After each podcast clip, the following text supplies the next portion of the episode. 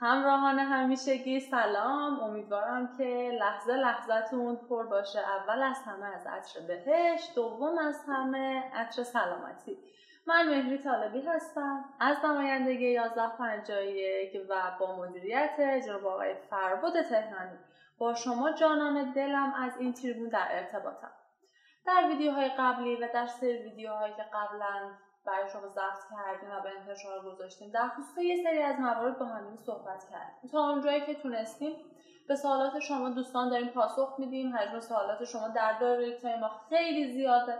یک کوچولو صبر داشته باشید. حتما حتما به همشون پاسخ میدیم. دقیق. خیلی خوشحالم که ما رو به اینجا همراهی کردی. از سر سوالات پرتکرار شما در دایره ما این بودش که خب خیلی هم برای شما ایجاد دغدغه کرده بود. و خیلی من به چشمم میخورده سال این بودش که بیمه های دولتی و بیمه خصوصی چه فرق با هم دیگه دارن؟ یه سری می‌گفتن بیمه دولتی پر قدرت تر یه سری می‌گفتن بیمه خصوصی پر قدرت تر حالا در جلوتر بهتون میگم اصلا فلسفه این دوتا نسبت به هم دیگه چیه. این سوال رو خیلی دیدم و جالب دونستم که بیون برای شما در خصوص این توضیحاتی رو بدم. در یه ویدیو قبلی من در خصوص بیمه اتکایی باتون صحبت کردم و گفتم اصلا فلسفه این بیمه چیه؟ و اگر خواسته باشه یه شرکتی بیمه ورشکست بشه چه اتفاقی براش میفته و اگر خاطرتون باشه بهتون گفتم که همه ماها خواهر و برادریم. سر یه میز با هم دیگه جمع یکی شده برادر بزرگی یکی شده بچه کوچیکه. هیچ فرقی نداره با هم دیگه.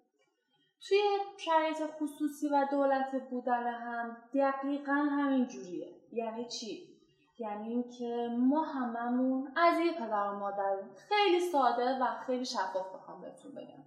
دیده پدر مادر چند تا بچه دارن؟ دو تا از بچه هاشون دکتر میشه دو تا از بچه هاشون مهندس میشه دو تا از بچه هاشون ناخلف میشه. فرقی ندارن با هم دیگه. در هر صورت بچه اون پدر مادرم چه سازمان های خصوصی چه سازمان های دولتی تماما تحت رهبری و زیر پرچم یک واحد و یک ارگان هستیم. هیچ فرق با هم دیگه نداریم.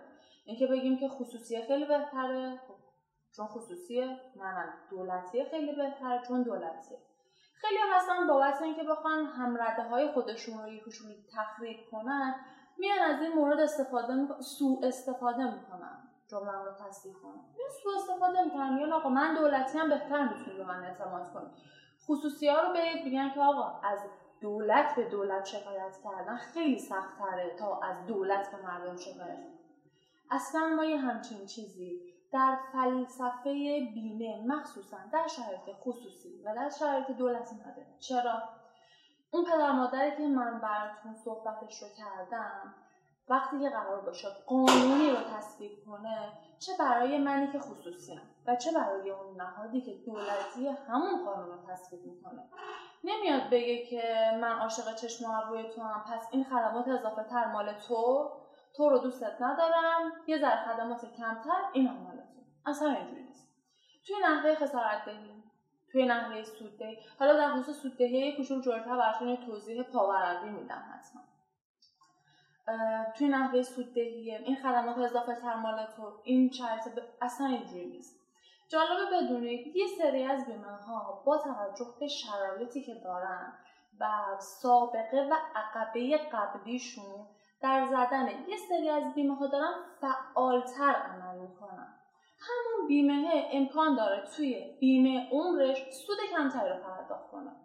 خب مثلا ما داریم میگیم که سامان تنها و بهترین بیمه ای که داره سود شناور بهتون پرداخت می‌کنه. درصد سود خیلی بالایی داره پرداخت می‌کنه.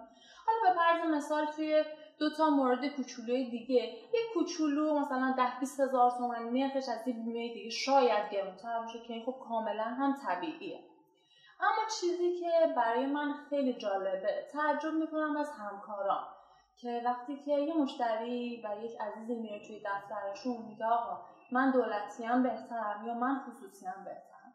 اگر شما به عنوان کسی که دارید مشاوره می‌گیرید از عزیز بیمه وقتی رو به این سمت رفت صحبت خیلی با احترام بلند شید و میز رو کاملا ترک کنید. چرا؟ معامله و قراردادی که قرار باشه با تخریب یک ارگان و با تخریب یک نهاد پابرجا بشه.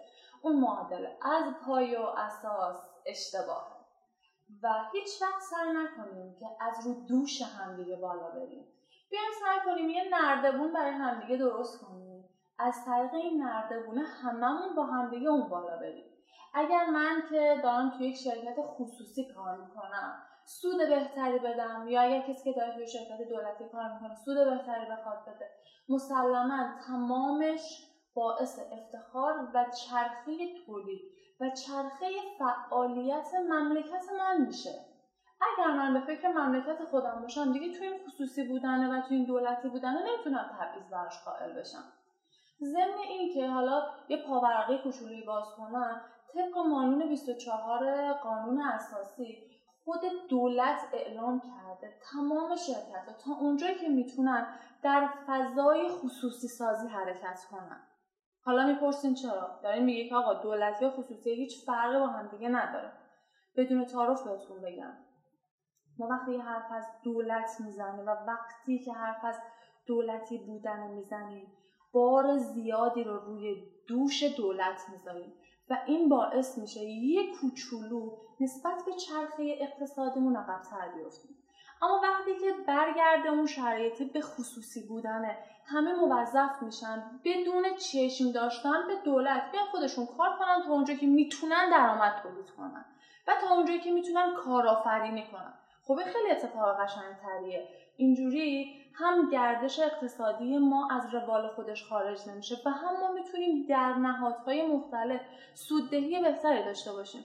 خاطرتون هست که در ویدیو قبلی گفتم ما 3.5 درصد در صنعت کشاورزی تونستیم سود بدیم. خب شرکت سامانه شرکت خصوصیه و داره خودش پول خود حالا نمیگم خودش داره پول خودش رو در میاره ها چون بالاخره دولت پشتوانه ما هست و پشت ما هست. اما چیزی که خیلی ساده است اینه که اگر قرار باشه دو تا از این فرزنده پدر مادر معتاد بشن یا چهار تا از این فرزنده مهندس بشن اون پدر مادر هیچ وقت نمیاد تبعیض بذاره. شاید دلچرکین بشه و یه کوچولو ناراحت بشه که از اون فرزندی که خلق نشده. ولی در نهایت دورش که نمیندازه که. نمیگه برو سمت خودت دیگه سمت من نیا که دقیقا اتفاقی که برای خودمون میفته دیگه. هیچ پدر مادری حتی اگر بچهش بدترین بچه دنیا هم باشه نمیاد دورش بندازه بگه دیگه سمت من نیا. مطمئنا اون بچه تو بدترین شرایط چه مالی باشه چه جانی باشه. اگر براش خواسته باشه اتفاق خود نکرده بیفته اون پدر مادر این کوه پشت سرش ایستادن پس فرقی نمی‌کنه. دولتی و خصوصی هممون با هم دیگه تحت یک پرچمیم.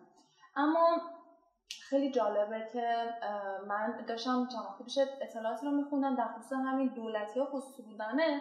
دیدم رواله چقدر روال جالبیه. خب بیمه عمر یا حالا اصلا کلا شرکت های بیمه دولتی میاد میگه که آقا پشتوانت کیه؟ میگه دولت. دولت پشتوانش کیه؟ وزارت نمی‌دونم اقتصاد. وزارت اقتصاد نمی‌دونم پشتوانش کیه؟ رئیس جمهور. رئیس جمهور پشتوانش کیه؟ رهبر معظم. انقلاب حالا شرکت خصوصی پشتوانت کیه؟ جمهوری اسلامی ایران. دقیقا این پرسه که بهتون گفتم از اول تکرار میشه. پس هیچ فرقی نمی‌کنه. چه دولتی باشیم چه خصوصی باشیم. امیدوارم که لحظه لحظهتون مثل اول ویدیو که گفتم پر باشه از عطر بهشت. عصر و شب شادی داشته باشید. عاشقتونم. خدا نگهدارتون.